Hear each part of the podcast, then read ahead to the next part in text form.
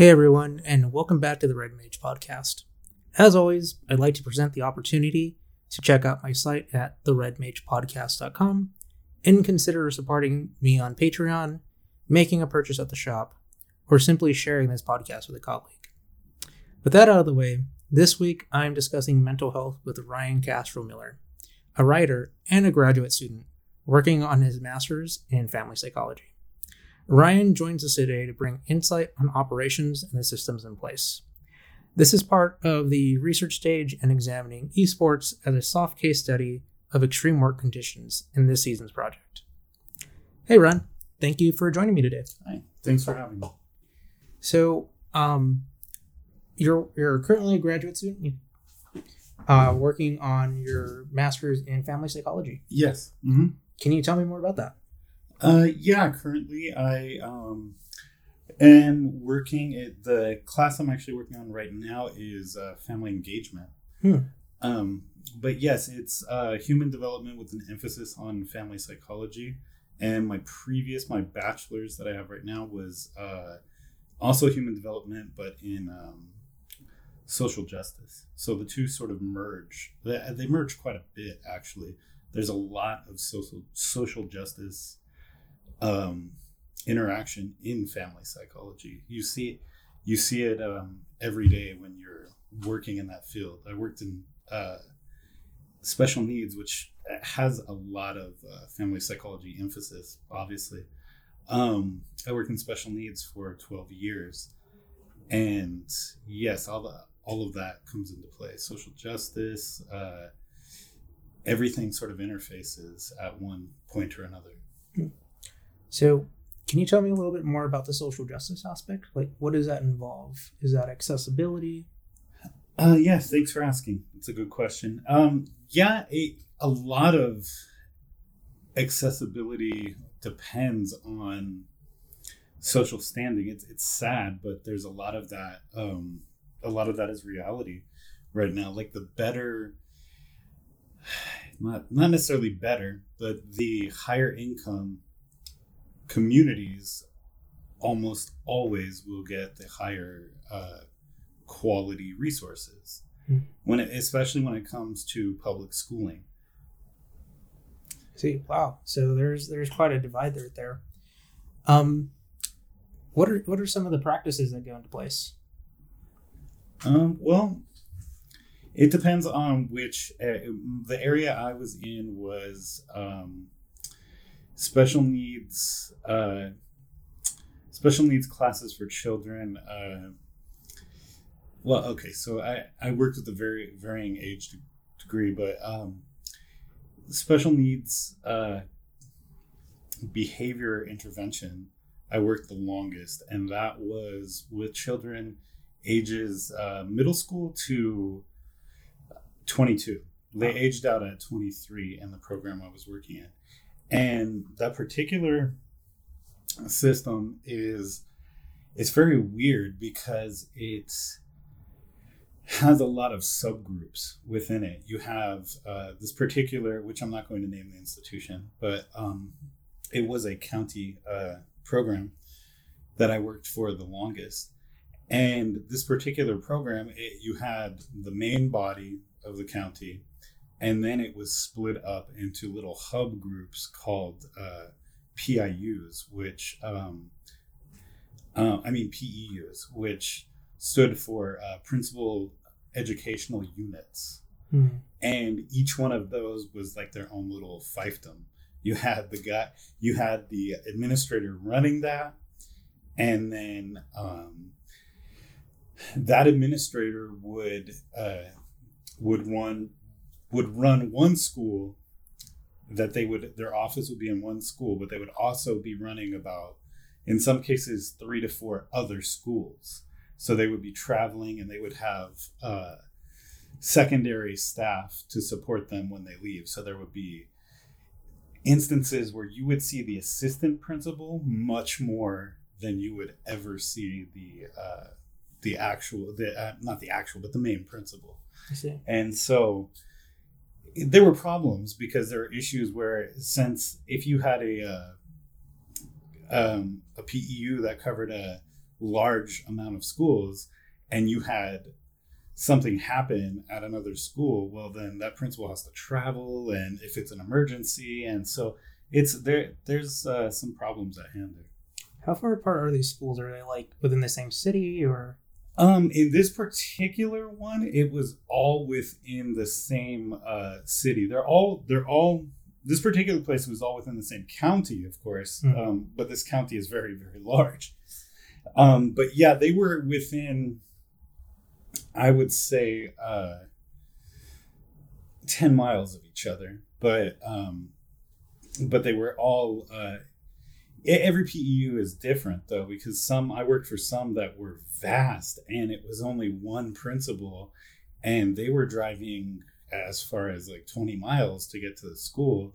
And if there's an emergency and it's not your hub school that's that can be uh, a delay in services needed. It, you could have something very uh, something bad happen, uh, which did happen um, in a different uh, county program that I had worked for. Uh, in uh, I will say the region it was Northern California, and the principal was busy handling an emergency at one school, and a child was suffering from a health issue at the core school.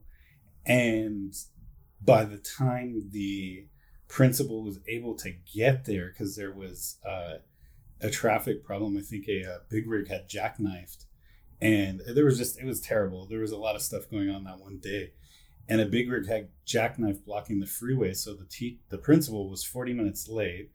The um, paramedics had already been called. The parent and uh, sadly the by the time the principal had got there, he had to go straight to the hospital because the child had uh, had needed to go to the hospital right away. So it was it was just a very uh, a very uh, fractured system that led to a lot of. Uh, mm-hmm. And I'm not sure if that these particular programs are still operating in that system. For the most part, I don't think so. I think some of them splintered and they're just they're splintering into uh, where it's maybe one P, PEU has three schools instead of five or ten, which I think is much more manageable mm-hmm. to handle that. Because one principal for ten schools is uh, that's just lunacy. yeah, hmm. that, that sounds pretty insane. You know, part of that sounds like the people on the ground were kind of stretched thin Oh yeah, yeah. Because you had your budget is so small. The education budget um, in this country is very meager, and it doesn't. It, there have been reforms, and there needs to continue to be reforms on as far as getting uh, funding for education.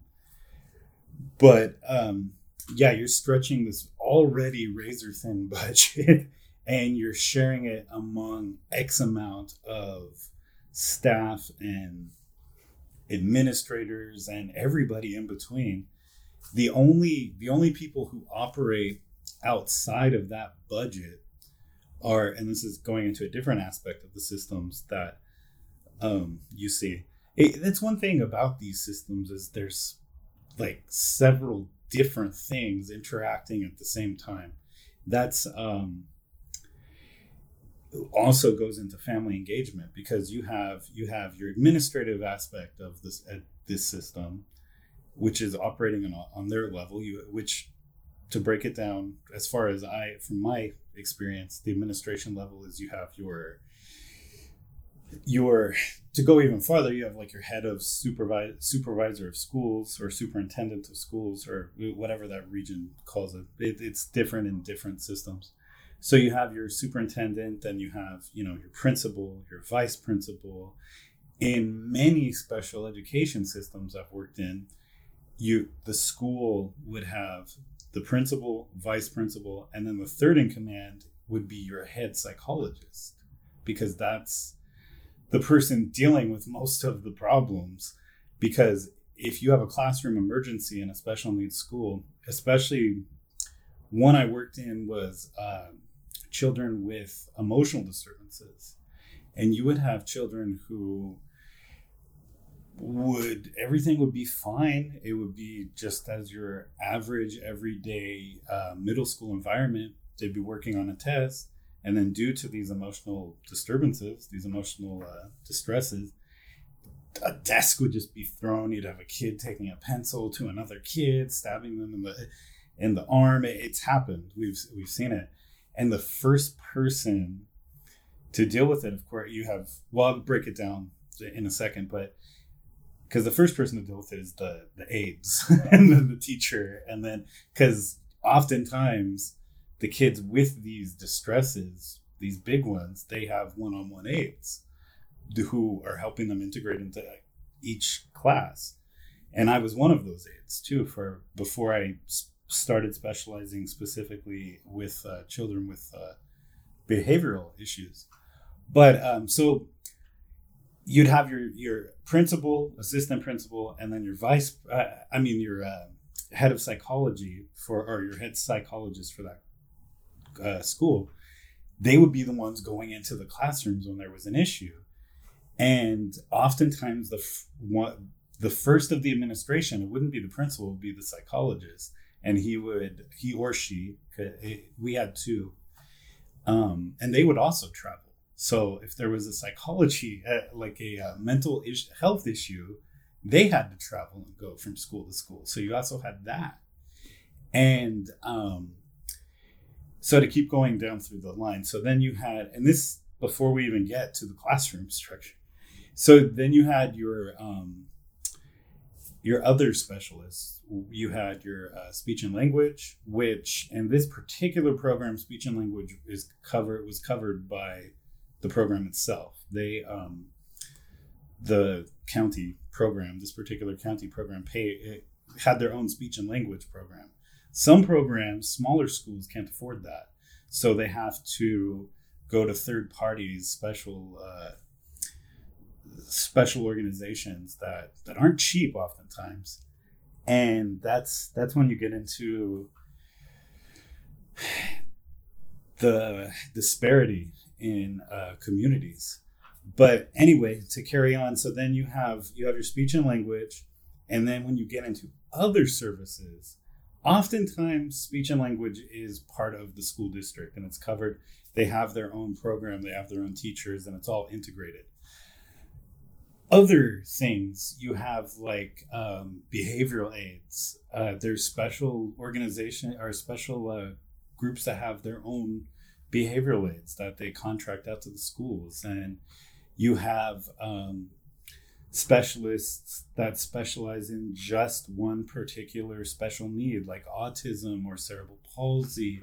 And then you then you get into um, other specialists like uh, physical therapy. And so there's just this big umbrella of um, systems with all within one system. And then when you get into the classroom, you have your your aides, like I, I was an aide, and then you have your um, your teachers, and then what this particular program I worked in, we had a special inside the main school because the school was built kind of like an old school college campus where it had this circular hub and then all the classrooms are kind of connected and fed into the hub well, there was a little office in that hub, and that was the behavior office. And anytime there was uh, an issue, we were just running out and going into a classroom and helping out. And we were stretched thin. And then when other classrooms in the or other schools in the PEU lost their behavior intervention, then we had to travel and go from classroom to class. I mean, from campus to campus during crises. Crises. So I, there's some major problems in the system.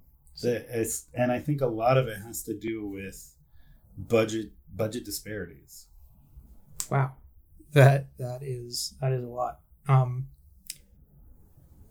you know, what are what are some of the assumptions that are made that may hinder or actually maybe present like problems either in the systems or um, maybe even assumptions made by the general public That's a good question. There, there's a lot of assumptions in um,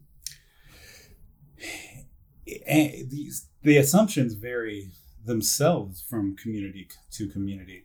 When I was working um, for a school in Northern California, there was an assumption amongst there were there was an assumption amongst some of the staff be due to lack of interaction, lack of engagement with from staff to parents or staff to family. Because uh, I hate to use parents in this term because oftentimes it's the grandparents taking care of the kids or an aunt taking care of the kids or a brother or what have you. So yeah, we say parents just because it's the fail safe, the fallback. It's just what we do.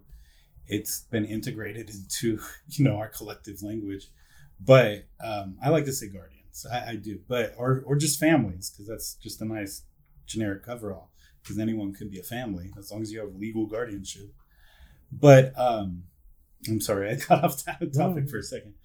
But um, yeah, so going back to the assumptions, so there's when there's a lack of communication between the um, staff and the the classroom staff uh, working with the students and the families themselves, it does foster assumptions. You have assumptions from the staff where in Northern California, a lot of the assumptions I would hear, you know, sitting in the break room or whatever, talking with people, hearing whispers and crap, you would hear uh, assumptions of oh they're uh, farming communities. It's it's a lot of our parents were farmers. It was a farming community.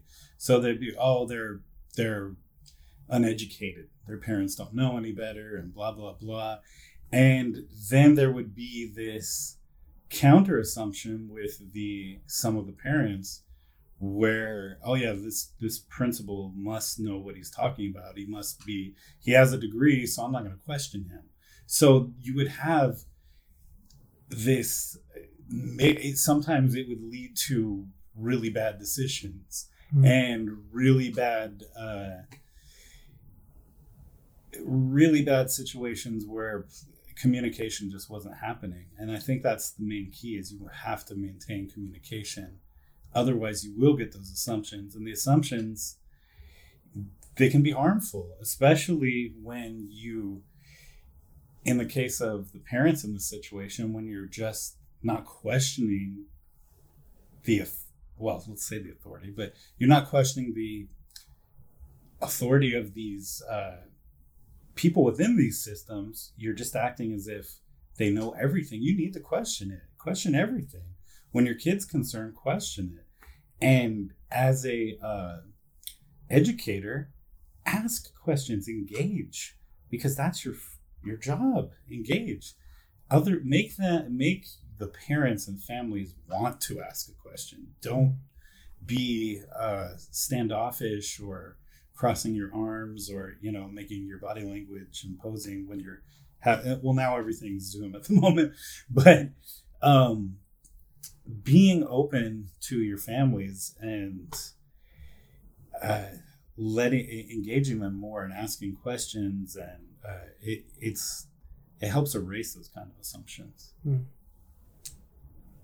it sounds like you know you had mentioned for a second just like zoom this mm-hmm. like digital intermediary um and what i've what i found in my research and therapy is that sometimes like an intermediary like an avatar or something can help out because you could kind of use that to mitigate or put a little bit of distance.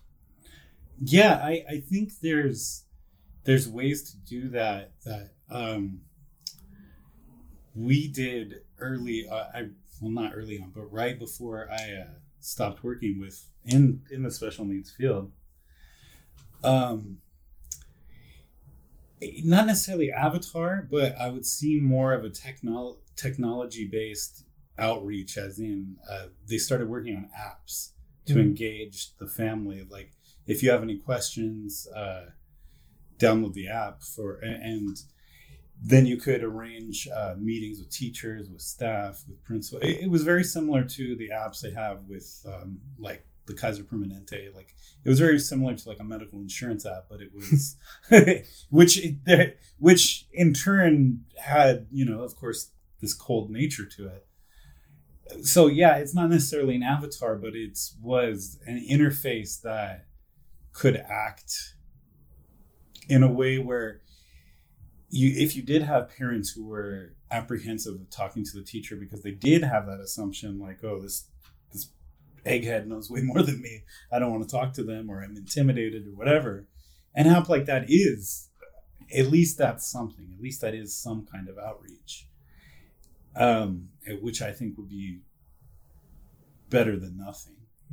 But i do think that uh, as technology progresses we're going to see more along the lines of what you're talking about, especially now as we get into Zoom, as we get into, because we're seeing it in private industry with things such as ABC Mouse and um, man, there's a bunch that I'm drawing a blank on, but those programs they are uh, private and there's pay for play subscription things, but um, they do engage with avatars, and I think we're going to see that more in mainstream education as we go on. Hmm. Do you feel that, like you had mentioned, there's like this cold aspect? Is that the technology or the, the pushing of the app? Uh, well, I think, I think the it all depends, really. I mean, it could be a cold aspect if you had that exact same information on a paper form, you know, a 25 page form on a clipboard, that would feel cold too. So I don't think it's necessarily the app.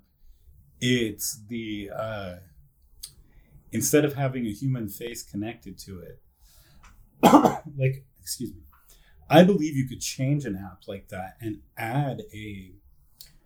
I don't want to use any copyright terms, but um, Bank of America has their app where they have like that AI person mm. that, hi, I'm Erica, ask me a question or whatever it says.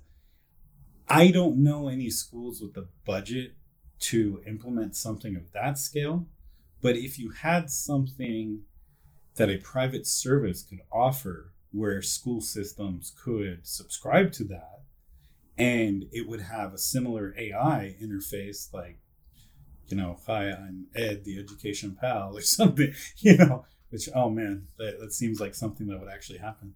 But um, if you add something like that and you have it supplied by someone like, uh, I don't know, I don't want to give out any uh, company name, but if you had some company supplying that to all the, you know, school districts and the, the school systems, I think that could eventually be something very helpful. Mm-hmm. So, you know, it seems like technology is going to have its its place there. Um, what about things like games and, and game based learning? I found um, I found game based learning to be very engaging and very helpful with the children I worked with. Um, there's actual programs. I, I, haven't seen this one in a while, but there was one called uh,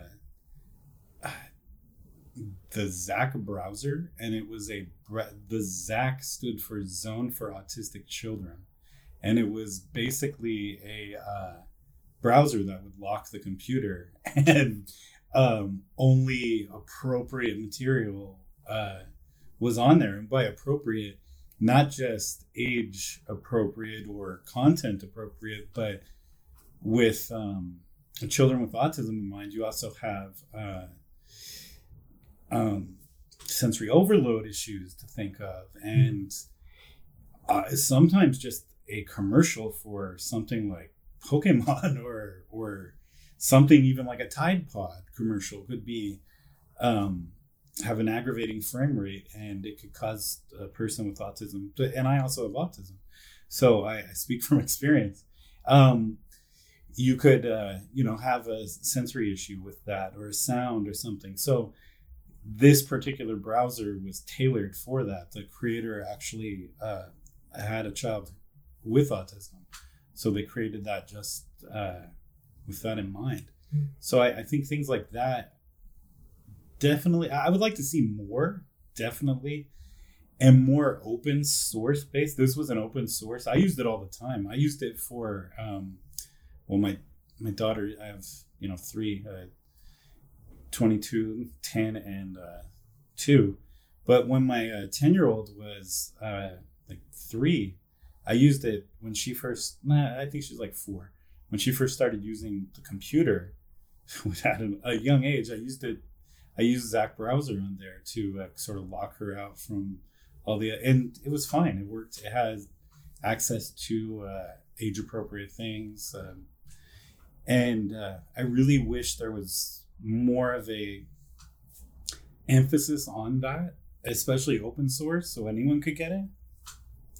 But I think until there is a revenue stream, a steady proof of a revenue stream, until that happens, we won't see much of that yet. Uh, but who knows? May statistically, we are going to we are already seeing an uptick in autism diagnosis diagnoses, and it's going to it's only gets it's only getting larger, mm. and um, because we don't really completely uh, even in this day and age we don't really completely understand the causes, mm. and uh, it could just be it, it, there could be a myriad of things, and I don't want to get controversial on it because it is it, some people have issues with talking about that, but the regardless of uh, of any of those issues, the the fact stands: autism is increasing, and there will be a demand for for technological interfaces to help. And I mean, we're seeing that, but it's you really right now at the moment you're only seeing that when you work within those systems or if you have a child or with autism or you go to the uh, conventions well i'm sure they're virtual at the moment but really you were only exposed to those things uh, you're only exposed to those things at the moment when you seek them out but i think eventually it's going to be commonplace to where you're driving down the street and you see billboards for things like that. Mm-hmm. For um, I think it's it, the cause has got to be l- large enough to be seen as a crisis for uh, the market to catch up. I think. I mean, but that's just my. I think that's a very valid statement. Um, you know, we're trying to we're starting to see that with mental health. There's yeah. sadly because of um, the coronavirus, there's been a lot of depression and anxiety, and there's been an increase in in suicides, and it's really rough saying that. Looking at uh, reports and everything, mm. um, and just as I was starting to do this this this podcast, I've noticed that there's a lot more advertisements for mental health, and yeah. you know, before there's a lot of problems with stigma. There's a lot of problems with finding resources. Um, and there are a lot of problems with um, accessibility. What what do you think needs to be done in order to make mental health services more accessible and easier to find? That's a great question. I overall, uh, from a utopia vision, the major thing that would have to happen is a federal healthcare overhaul. If we could have a federal healthcare overhaul that creates a template for every state to work by uniform uh, uniformly, then I think we could see a major uh, increase in, in mental health care if we have a federal overhaul that helps emphasize that. But um, from a state level, California has they, it has their issues. If you go if you travel outside to other states, California seems like a blessing. there's there's other states where it's almost draconian trying to get any level of health care let alone mental health care. California has their issues, but it is a lot easier. I I speak from personal experience. I was in between jobs um, a few years ago, and I went from my um, the school system I worked with had a very good health system, and uh, after being uh, laid off, there was a lot of uh, there was a lot of budget cuts, and a lot of people were laid off, and I went into um, getting government assistance healthcare and getting mental health support through that was incredibly hard. You not only did you have to be on the phone with somebody for hours on it, you had to literally like schedule, and this is going on right now. It's still going on but you had to have to literally schedule a two hour win a two hour window to talk to the people just the administrate uh, just the administrative assistants who are getting you an appointment and then actually going in which I, i'm sure it's very different now but i doubt it's streamlined. It's just all virtual. Um you still had to wait a long time. And then you saw you saw a professional, which I don't know if it's a, any different, if it's changed, but the I'm not going to name the insurance carrier. I went through uh, with uh, the public uh, option, but um, it's just very strained. It's incredibly strained because you have so many, and, I, and living in LA, LA County, you have so many people in need of these systems so you have one doctor to hundreds of patients. Mm-hmm. And whereas the current uh, healthcare I have now, which I'm not going to name, but it's a it's night a night and day issue because they're a private carrier and they're um, it's through my through my work, and it's so easy to get mental health care. You just call the special number and then someone calls you and you hear within you have an appointment within two two days. Wow. Where you're lucky you have an appointment within a month when you're in the public system. So, yeah, I can speak from experience. It's an incredibly flawed system and it's very obvious that there is a uh, income and community inequality just baked into the system. Wow. You know, I've gone around a couple of um, online communities to kind of just see how like what's what's kind of going on and observe because we can't be in person, so it's a, a little yeah. bit of like virtual ethnography and just doing um, some observations.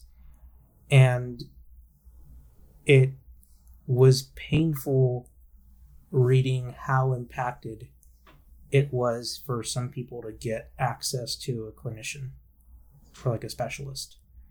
Um, someone wrote down that they had a a horrific breakdown, were contemplating suicide, and they were actively trying to seek to get help, but they they couldn't because they weren't getting responses. Um, no one was was kind of contacting them. Finally, they were, um, you know, they they had. I guess some people had posted a couple of links for telehealth, and they were able to do it through there. But it was it was like heart That's horrible. It. That's incredibly horrible. I I've heard similar stories even before the pandemic, when I was living in San Francisco and um, as a film student, there uh, there were a few instances, especially when you have people uh, li- just finding themselves in the big city. people from uh, the Midwest, or I, I was from the country. I was from a rural community, so I, I know what some people were going through. They were going through this incredible homesickness, going from small rural towns, ending up in the big city, and it's a culture shock. And so there were a few uh, people I knew who had some mental health issues. One one girl had a breakdown in class, And another uh, person that I was that I was uh, shared several classes with, he actually called the suicide hotline to and I don't I don't mean to laugh. The following story is just it's so cliched that it's it seems like a joke, but I promise it's not. He called the suicide hotline and they put him on hold for four hours. I, I mean not for four hours, but four hours. Like I think for like two hours or something. And he I think he only he only actually held for a couple hours and he called a friend. I mean not a couple hours. He only held for like I think 20 minutes and he called a friend on a like a cell phone because he had called on the landline and he had just left it there. He ended up being okay. Thankfully, he called he called another friend who then called me and then we all kind of went over. And when we went over to his house and we all talked and everything and everything was cool he ended up calming down, but he had left the phone to the suicide hotline just to see, and he was still on hold. Wow. After we had been talking for like a few hours. So, um, yeah, it seems like a joke or some like sitcom plot, but the systems they, that that was nearly 20 years ago and the system is still not fixed and it's sadly, I think it's only getting worse because you're seeing you're seeing a lot of money being siphoned out of these systems and put into frankly other broken systems. so, you know, when I looked into this particular case and try to find the reason why, it turns out is that there's there's been so many calls that and there's so little clinicians. And it, it just seems like overall um, this system like doesn't have enough you know personnel doesn't have enough resources. Um well they're running on skeleton crews. I i i mean we know every healthcare system right now is probably running on well i know for a fact because I, I have a daughter in the Navy who's in the um, medical field, and um, everyone's running on a skeleton crew. But yeah, it's good that you bring that up because people don't really think of the mental health aspect of yeah, they're stretched thin because they have an even smaller budget.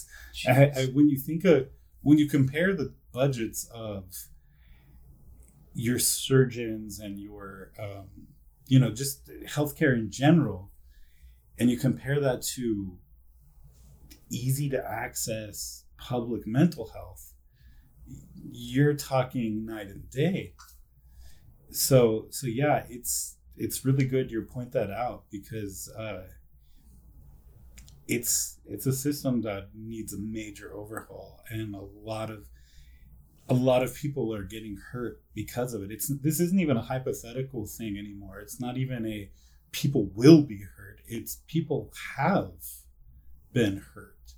We look where we just had a news story um, where a uh, football player killed uh, a doctor and his family, and it was oh, things are still building. This the story is still um, forming because the man's the, the whole story is tragic and horrible but the man ended up killing himself and they his family is saying it, he, it was a mental health issue and it was a mental health case. And i don't know the connection but we'll figure it all out eventually i, I hope. But this is the fact that this, these stories are now just a part of our everyday life is it, it's damning. It, it's damning in the fact that we have failed uh, in the American health, mental health care system. Yeah. And if we don't fix it, these stories are going to be more, even more commonplace than they already are. So, what I'm doing in this project is I started off looking at esports because there was a, a huge problem with burnout. So, I decided to use esports as a soft case study and basically see it as a really extreme work condition where you're there for like 10, 5 to like, actually not even 5, that's, that's just a kind of a snippet, but like probably like 18 hours on the desktop. And then when I continued to explore, I found that, you know, students, teachers, people working remote were, were burning out too because it's such a, you know, Zoom is such a lack, lackadaisical engagement. And then going further from there, it started kind of showing that, like, you know, these things of professional development, burnout, anxiety, depression were really kind of categorized or kind of like connected to extreme work conditions, long hours, little breaks, and like Eddie mentioned earlier, aspects of her were social justice. Um, I had the pleasure of interviewing Tara, uh, Tara Furiani um, of Not the HR Lady, and she broke it down like, you know, we need to have um, leaders really kind of pave the way for change. And as I'm kind of going into this, I'm doing research on artificial intelligence and all this. And it's great that you brought all that up because it's reaffirming all the research I've done in a real life setting that even dates back to like 20 years ago and how it's changing now. Um, I'm trying to develop some kind of platform or system, and it seems like it's also going to have to be there's a there's a very big physical aspect of it because people need like a kit or something from a previous interview um, and then there has to be this digital aspect because there are people that don't have access to it, like in, in the rural areas, or um, aren't able to always have like the help that they need immediately. And kind of like how, how thinly budgeted and how stretched all this is.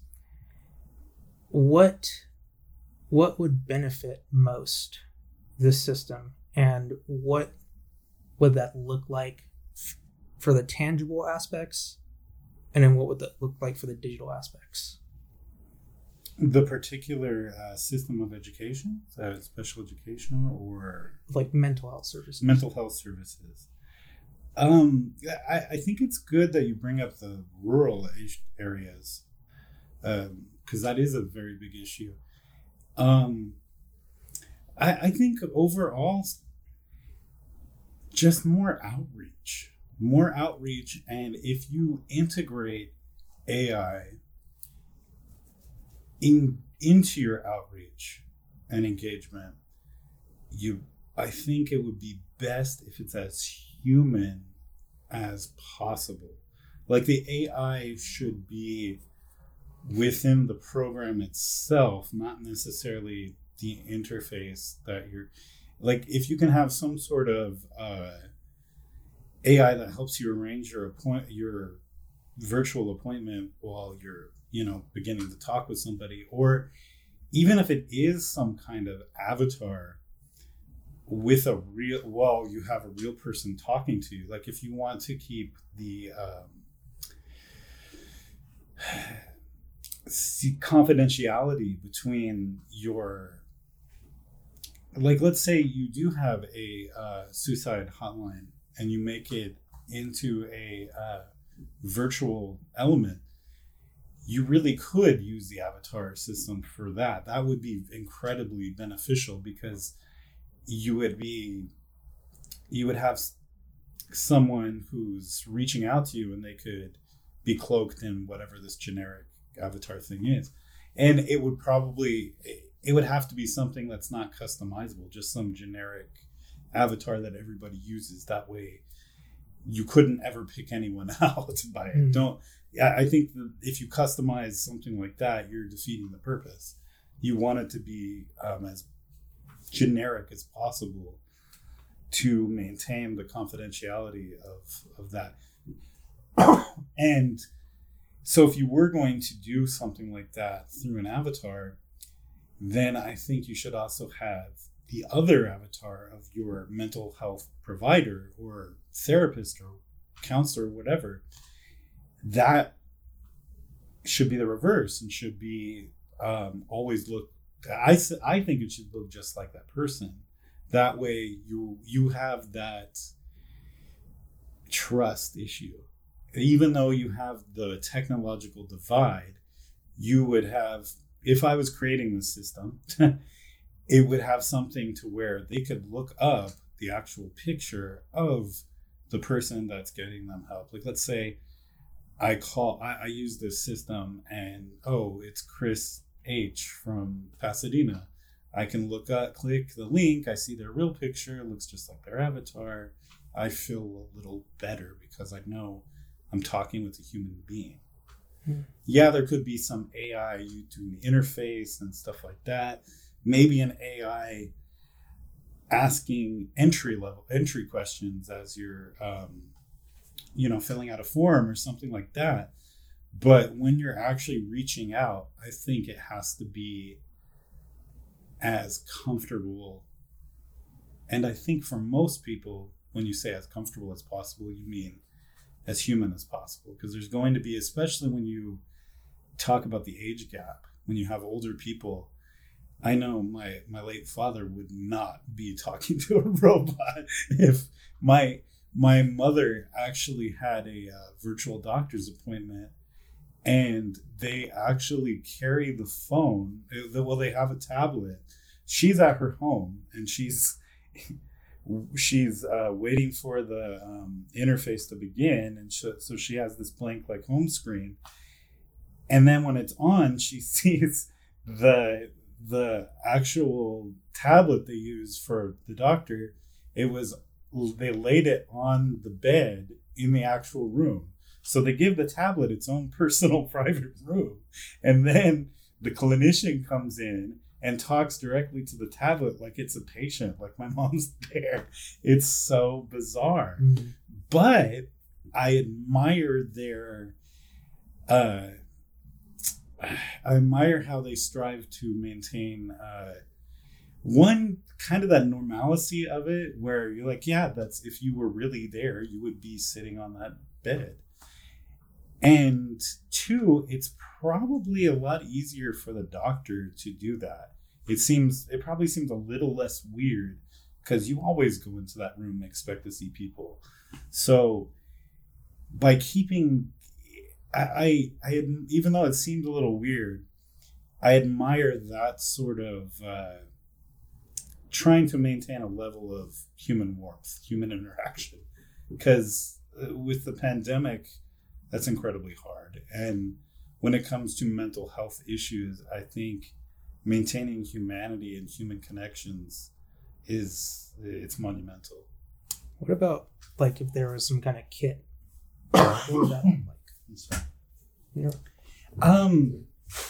Well, I think, I think the way to do it would probably be, and this is where you would have to get some sort of. Uh, you would almost you would almost have to have some sort of government system funding this or supporting it or something. You would have to have a tremendous amount of funding for this to work. But what I would do is similar to what they do with very a lot of school systems. My daughter's school system actually uh, provide a hotspot like that. Uh, provide a, a my daughter's school system provides a, an iPhone hotspot and a uh, Chromebook. And that would be the kit, basically. You would have everything you need preloaded into.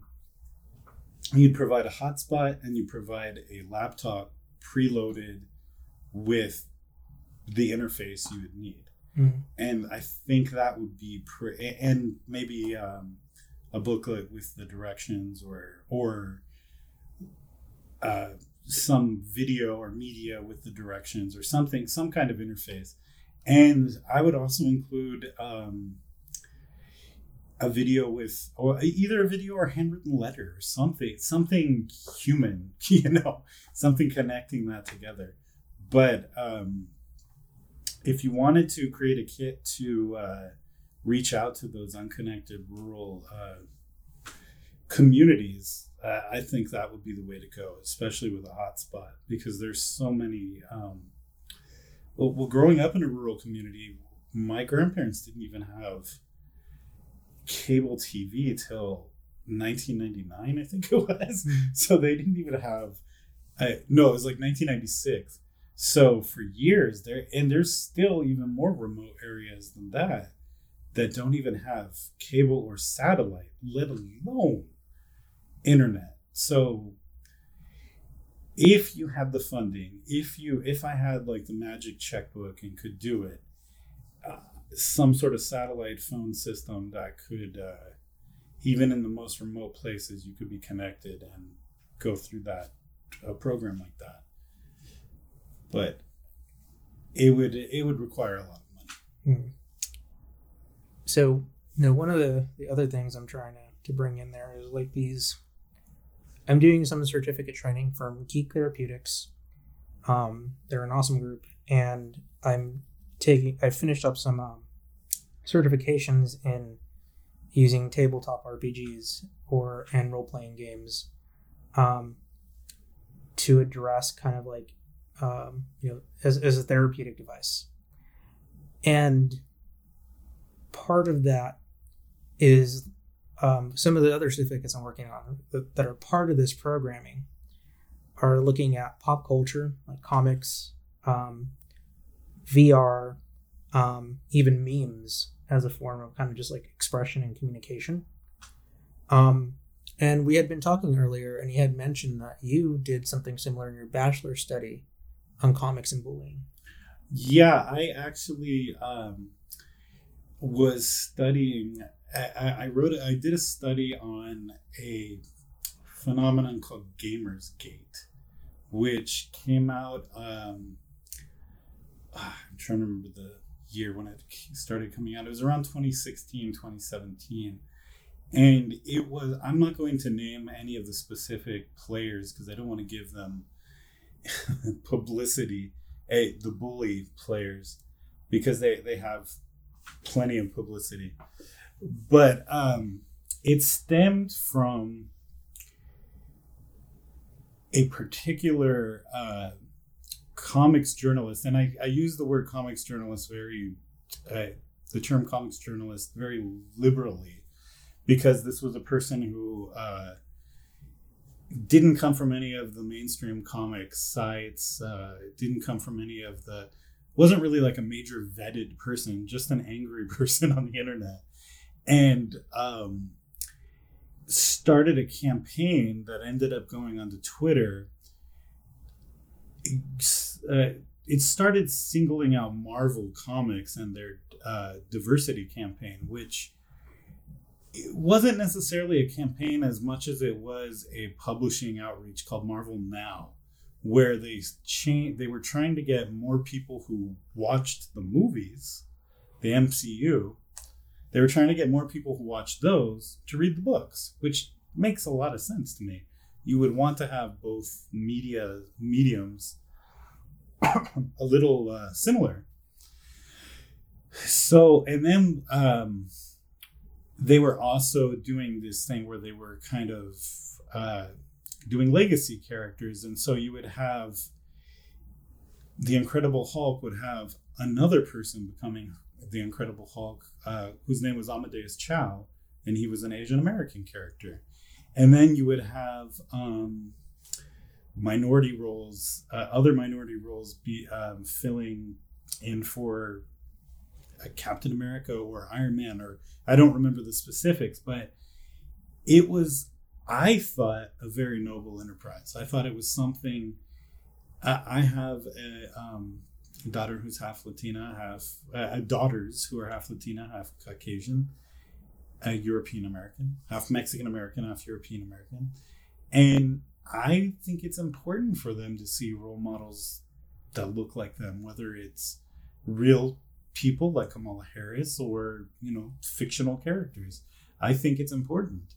And basically the the the idea was from this particular critic was that because you're having these characters cha- um, being presented in these books, it was forcing diversity, and which I think is a silly argument. It's, it's a silly argument. Because you can't force anybody. If you don't want to read the book, then don't read the book. If you disagree with um, a new female Captain America, don't read the book. That's your choice. However, then when it started to become a problematic issue, the the campaign Comicsgate, was when the characters they would start out in their own books. Uh, I mean, they would start out in uh, like uh, the spin-off of Iron Man would start in Iron Man, spin-off of Hulk would start in Hulk. Then they would get their own individual books. What Marvel was doing, and I 100% uh, commend them for this, I think it's a great thing, is if they were having a solo book about a black character, they were going to have a black writer write that character. If they were going to have a solo book about a gay character, they were going to seek out a gay writer to write that character and book. Made perfect sense to me. Yeah. I, I think it's it's wonderful uh, representation, and also you're giving people a job who normally would not get that. So then Comicsgate went from forced a, a faux campaign of oh you're forcing diversity on me too now you're doing diversity hires and you're taking jobs away from real comics fans. And so that was the problem is this group was sort of trying to use their when you analyze everything the group says and does it's easy to see it, it's easy to just say it was a very much misogynistic based group. Not necessarily a racist group. However there were many racist elements in the group there is actually a guy uh, the one person i can name who was involved um his name was vox day who if you research this person he was a writer who wrote some comics and he ended up he's he ended up being revealed as a white supremacist um, who has a very big web presence. And I may be wrong. I do believe he had some involvement in the uh, January 6th um, Capitol riot. Um, so there was definitely, there are definitely controversial figures in this movement. But um, so what, what you ended up seeing was these this victimhood, this vi- where the Comicsgate people who weren't professionals were saying, like the man who started this whole movement, he was not actually a professional. He had public, he had uh, submitted things, but he wasn't. A, he was more of a comics journalist than a comics professional. Mm. However, his stance was that because of this what he saw as forced diversity hires, they were taking jobs away from people like him. And so what you had is a bunch of quote unquote people like him, which, you know, were cisgender white males, um, backing him up. And then it sort of became anyone who was hired by it, mostly Marvel. They're, they're, uh, I'm not sure why their hatred was laser focused on Marvel at this point, but it, it, pretty much was at Marvel. And so anyone that Marvel hired became a target if they weren't cisgender white men. So it really broke out around, uh, oh, I think tw- I, around the death of Flo Steinberg, who was Stan Lee's um, they called her the Gal Friday because in the original Marvel Comics bullpen, you had uh, Stan Lee, Jack Kirby, Steve Ditko, uh, Joe, uh, John Romita, and then you had Flo Steinberg, the lone woman among all these guys, and she was she was legendary. She was a one of the first, not first female independent publishers, just a first independent public comic book publisher. She was one of the first, not the first, but one of an early band of like independent underground comic books. She after she left Marvel, she was publishing her own stuff.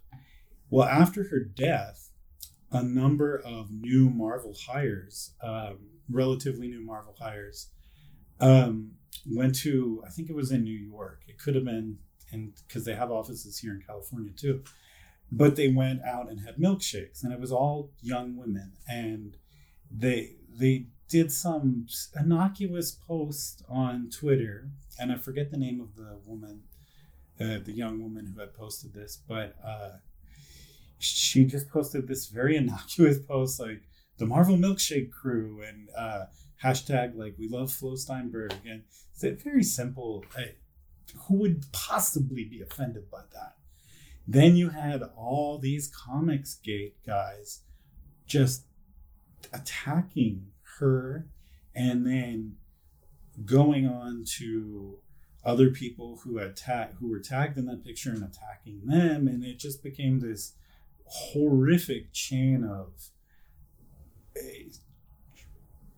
really misogynistic hate. And um, which then took a turn into transphobic hate. And it just became a very weird horrific thing and I believe a few of the people who were targeted ended up just leaving Twitter altogether. And and it was also it also fed in around because you know you have comic comic fans and comic conventions often feed in with game fans and game game conventions and film fans and film conventions and things like that because um, you know if you were to go to comic con now there's very little comic in the comic con. It's mostly other aspects. So this also sort of fed into the Star Wars. Um, I forget her name. There was an Asian American actress who was in um, the Star Wars movie, the middle one. Oh, Rogue One. Uh, no, it was whatever the one is after Force Awakens. Uh, the Last Jedi. Yeah, yeah, yeah, I think it's the Last Jedi um, that actress has a major plot point, and actually, she's very cool in the movie. I, I really like her storyline, and for whatever reason, she was um, shamed, eh, fat shamed, race shamed, everything on Twitter.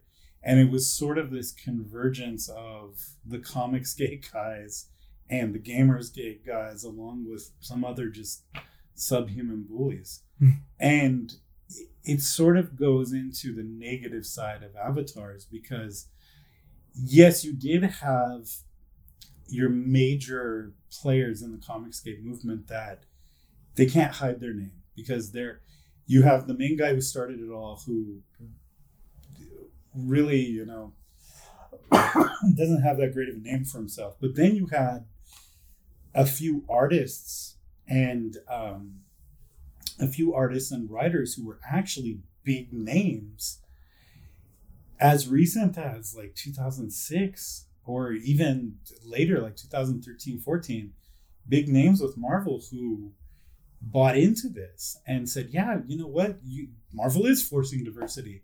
And so you had big name creators buying into this crap. And while there isn't supposedly isn't any hierarchy. Now it, that's what they claim it, the people who run or whatever. They claim it's this independent group of like-minded in my mind hate mongers. But, but they claim that there's no hierarchy. But however when you have celebrities in your group of course there's a hierarchy because then those celebrities immediately become the face of the group. So there are several celebrity comic artists who if you were a comic fan between 1990 and 2020, you would know who I'm talking about, which is why I'm not going to mention them. They don't deserve uh, any publicity. For that to, um, they're just on a whole other level because it's almost like everyone around them has the anonymity. Everyone around them, all the people who um, are supporting them on these chat rooms and what have you, and on Twitter and everywhere else, their supporters have the anonymity, but they don't. So it's very bizarre to kind of sit back and watch some of these people. They they even have podcasts on YouTube where they will just go out and trash female comic creators, gay comic creators, trans comic creators, I, comic creators of color. Doesn't matter. They will just trash them, and if you criticize them, then they'll trash you criticizing them. And um, they were actually hate shaming one of their critics. This was sometime last year. I saw this video who had cancer, and they were attacking her, saying, "Oh, now she's just saying, oh, I have cancer. Feel sorry for me." Blah blah, and it's just you cross this, and I think it is also because of the anonymity of their supporters, because they have what may seem like to them a lot of supporters, it's sort of like you create this bubble world. You create this is also sort of what you see, not to be political, but what you see with the recent QAnon mm-hmm. conspiracy, um, conspiracy theory, is you have you have I think that's what's within these Gamergate or Comicsgate or whatever. They start out as these groups attacking something or or um, pro- kind of uh, protesting something, and then eventually they become the norm, or mm. at least a norm system operating outside or maybe within the regular system. Case, in point, real quick, you had early on, you had in uh, conservative politics, you had the, and not early on, like the 2000s, you had the Tea Party movement. Mm. You don't hear anyone mention the Tea Party movement now. That is because what was a movement eventually became the mainstream Republican Party. Those guys who were all the Tea player, uh, Tea player, the Tea Party movers and shakers, they're just in the mainstream. So the danger of these subsystems, especially harmful ones like Gamergate, is if they do, in fact, build up enough traction, they will become legitimate systems on, in their own right. And you now see publishing communities working with Gamergate and so, I mean Gamergate, uh, Comicsgate. They're independent, and sometimes it creates this stigma where there was a colorist that was working with one of these companies, and he left once he found out that they were tied with Gamer. Or I keep saying Gamergate. Once they found out they were tied with Comicsgate, and he didn't want that, and he, you know, who wants to be attached to that? Yeah. So it does kind of create this toxicity that uh, can really eat at the mainstream as well.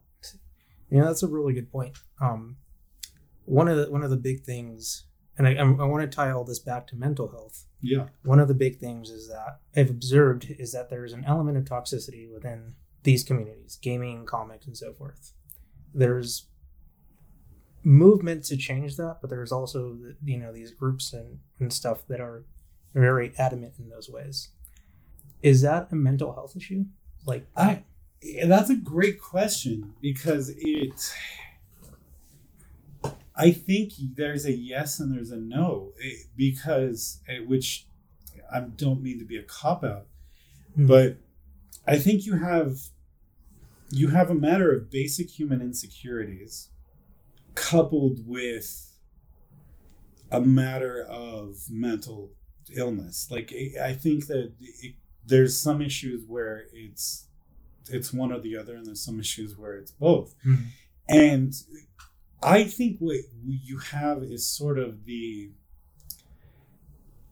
Now, I never actually heard this term, so I'm sort of like coining it myself, but you have the self perceived endangered species uh, phenomenon where particular groups start to see social uh, social trends and social changes and and they get intimidated or scared or what have you that they are no longer the dominant factor within that system you i think that is what you saw feed the rise of donald trump and then qanon and mm-hmm. i think that's what feeds the rise of people like uh, the Comicsgate movement because you had somebody who felt that they were being and this is just by analyzing the movement but you had not just one person several people who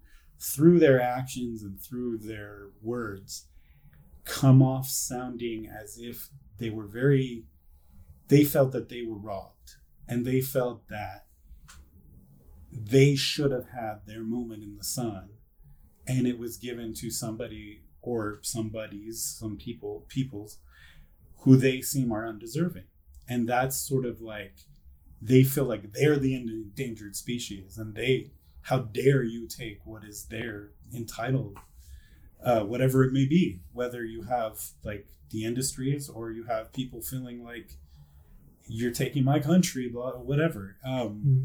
it's i feel there's sort of this is it a mental illness?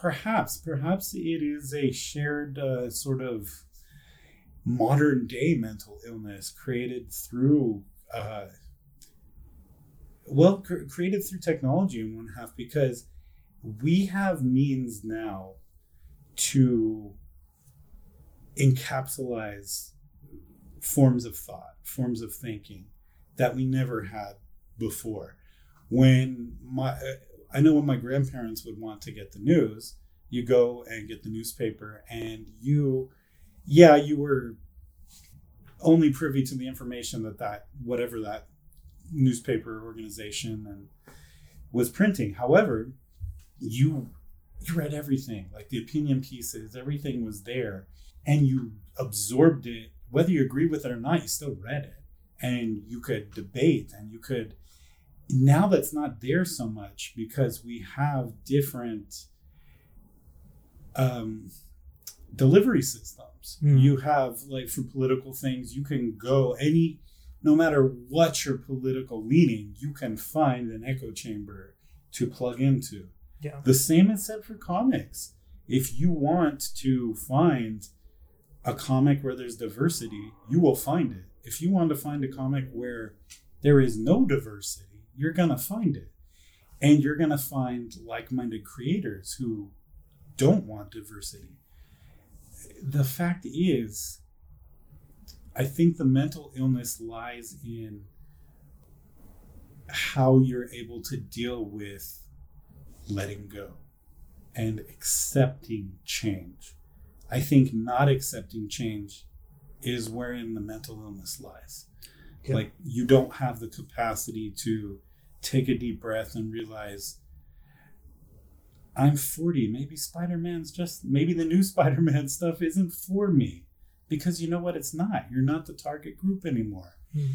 And yeah, as a nerd, it's hard to accept that. It's hard to accept that the X Men cartoon, whatever one comes out, isn't written for me anymore. It was written for me in 1993, but not now.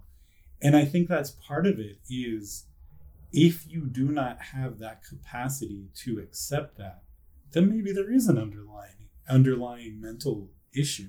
Okay.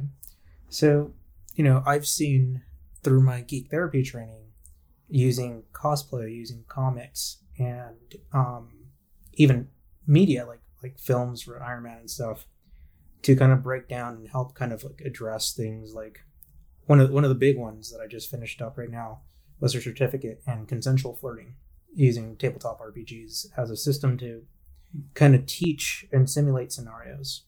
And oh, that's interesting. You know, yeah, because one of the things I found out was there's all these problems with misogyny and you know dating and part of that comes through where like people kind of seek therapy for that you know relationships or um even just kind of like having like moments to talk to their therapist which is great. And so now I'm kind of wondering if, like, you know, because if that's the negative side, I wonder if there's a way to use this media to really kind of help integrate people into all that. Because I don't agree with this the statement that like diversity is forced among people.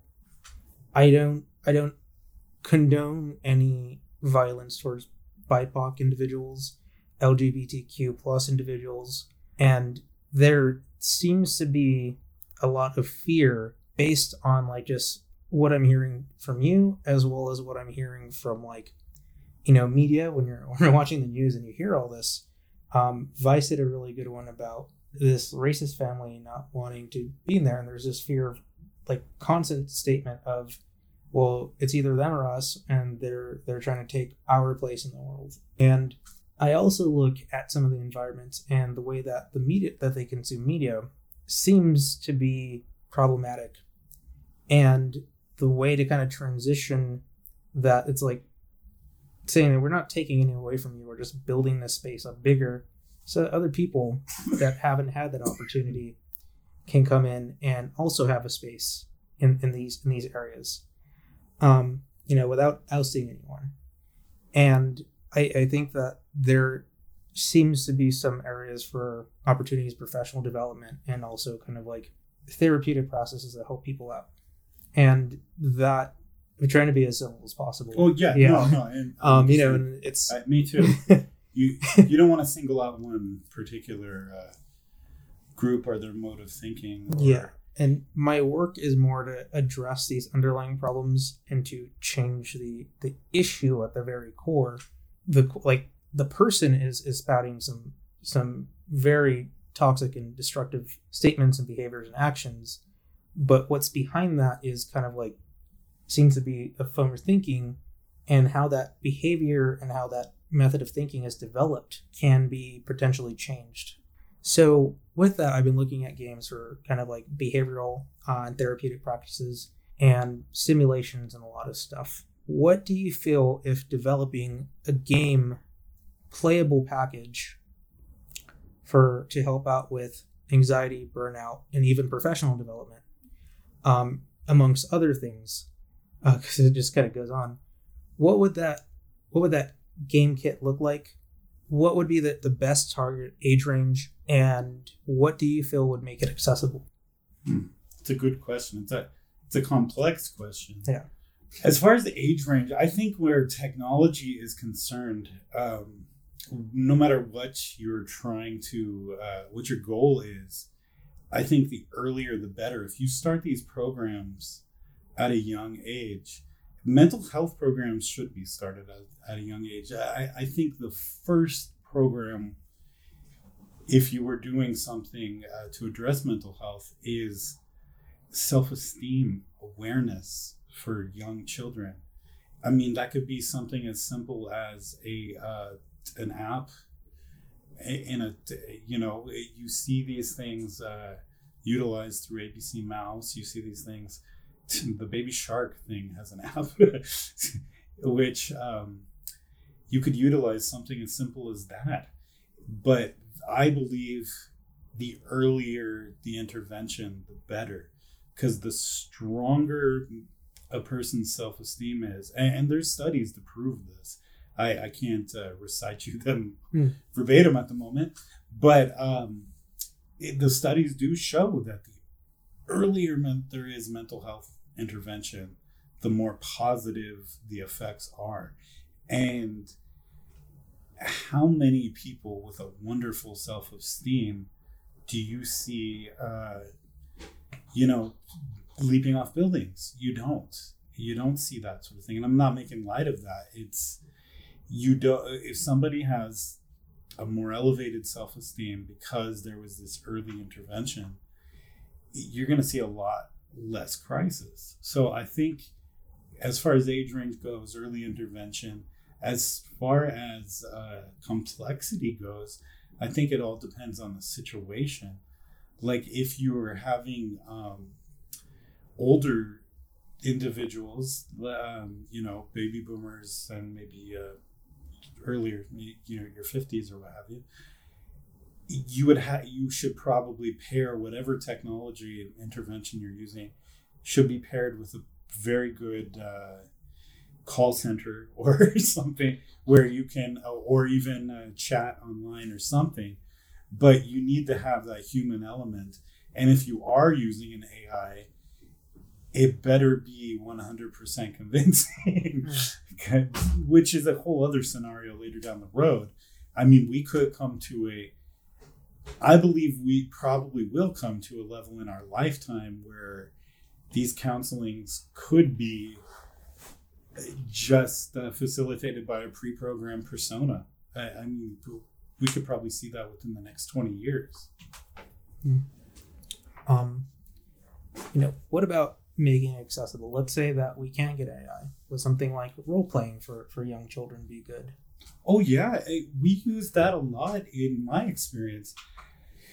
Um, interface could be something even technology could be dice and a board. I mean, uh, dice and a game board. Yeah. When um, I was working with speech and language, we used bingo games, and because they facilitated speech, you would have a transportation bingo and a this is a bus, and then you know you'd work on words. This student has a hard time with you B words or G words or what have you.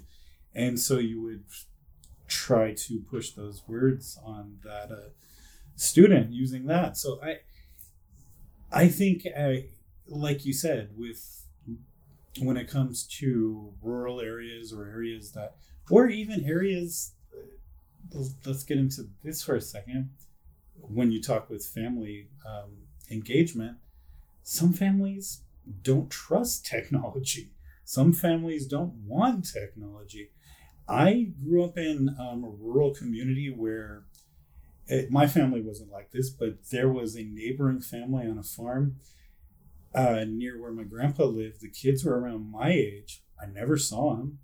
They didn't go to school. They were homeschooled, and I found out much later they didn't have a.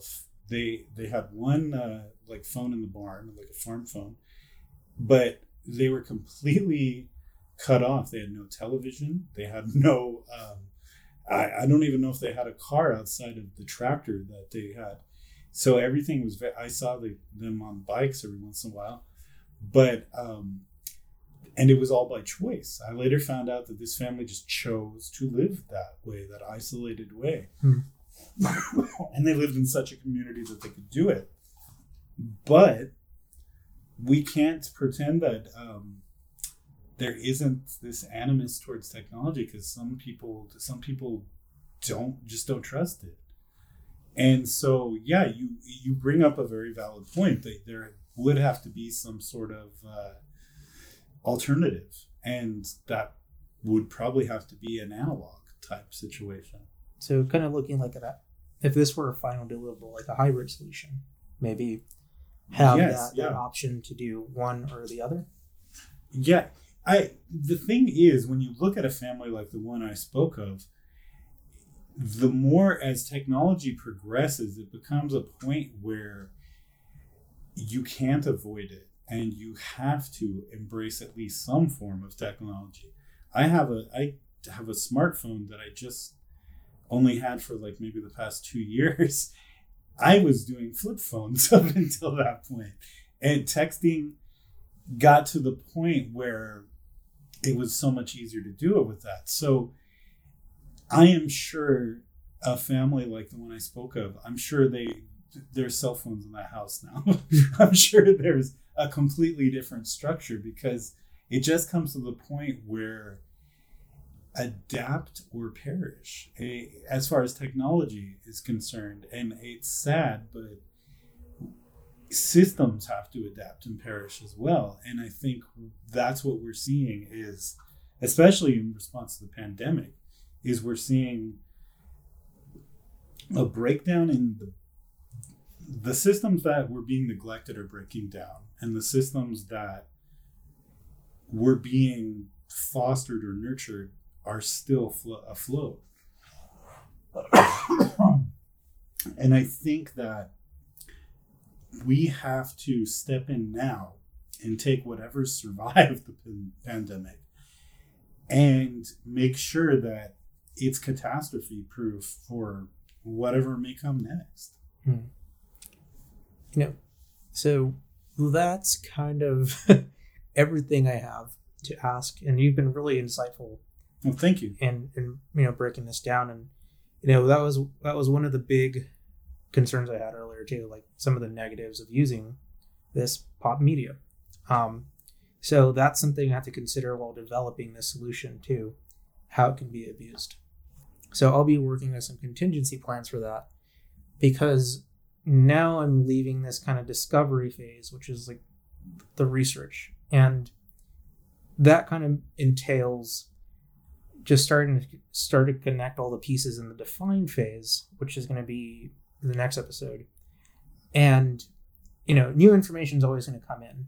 But at some point, you know, we, we see so many people out there suffering, so many things about depression, anxiety, burnout, and, and suicide that it, I need to start making. And I need to start pushing into that progress. And I had a mentor that would always say, you have to make in order to iterate forward and develop it. What's great about that is that, you know, this this first level, it's going to need to make room for artificial intelligence, but it's not it's probably not going to be able to push that out. But iterating forward, we could probably see the potential for bring that in a lot more. With that, thank you, Ryan. Thank uh, you for having me. Yeah, and thank you guys so much for listening in. I hope that this was an insightful conversation that could help out. And like I said, I am moving out of the discover phase. And that doesn't mean that I'm not going to keep collecting more information and improving upon what I have. But it's at that phase, like I just said, the define phase, so the second of the two duties, where we're going to start connecting everything, really asking the big question of what this platform is going to needs to be, and then move into the develop and then deliver phase. On a final note, thank you guys for listening in. I will be moving into the next phase in the next episode. Till then, stay fantastic. Red Mage out.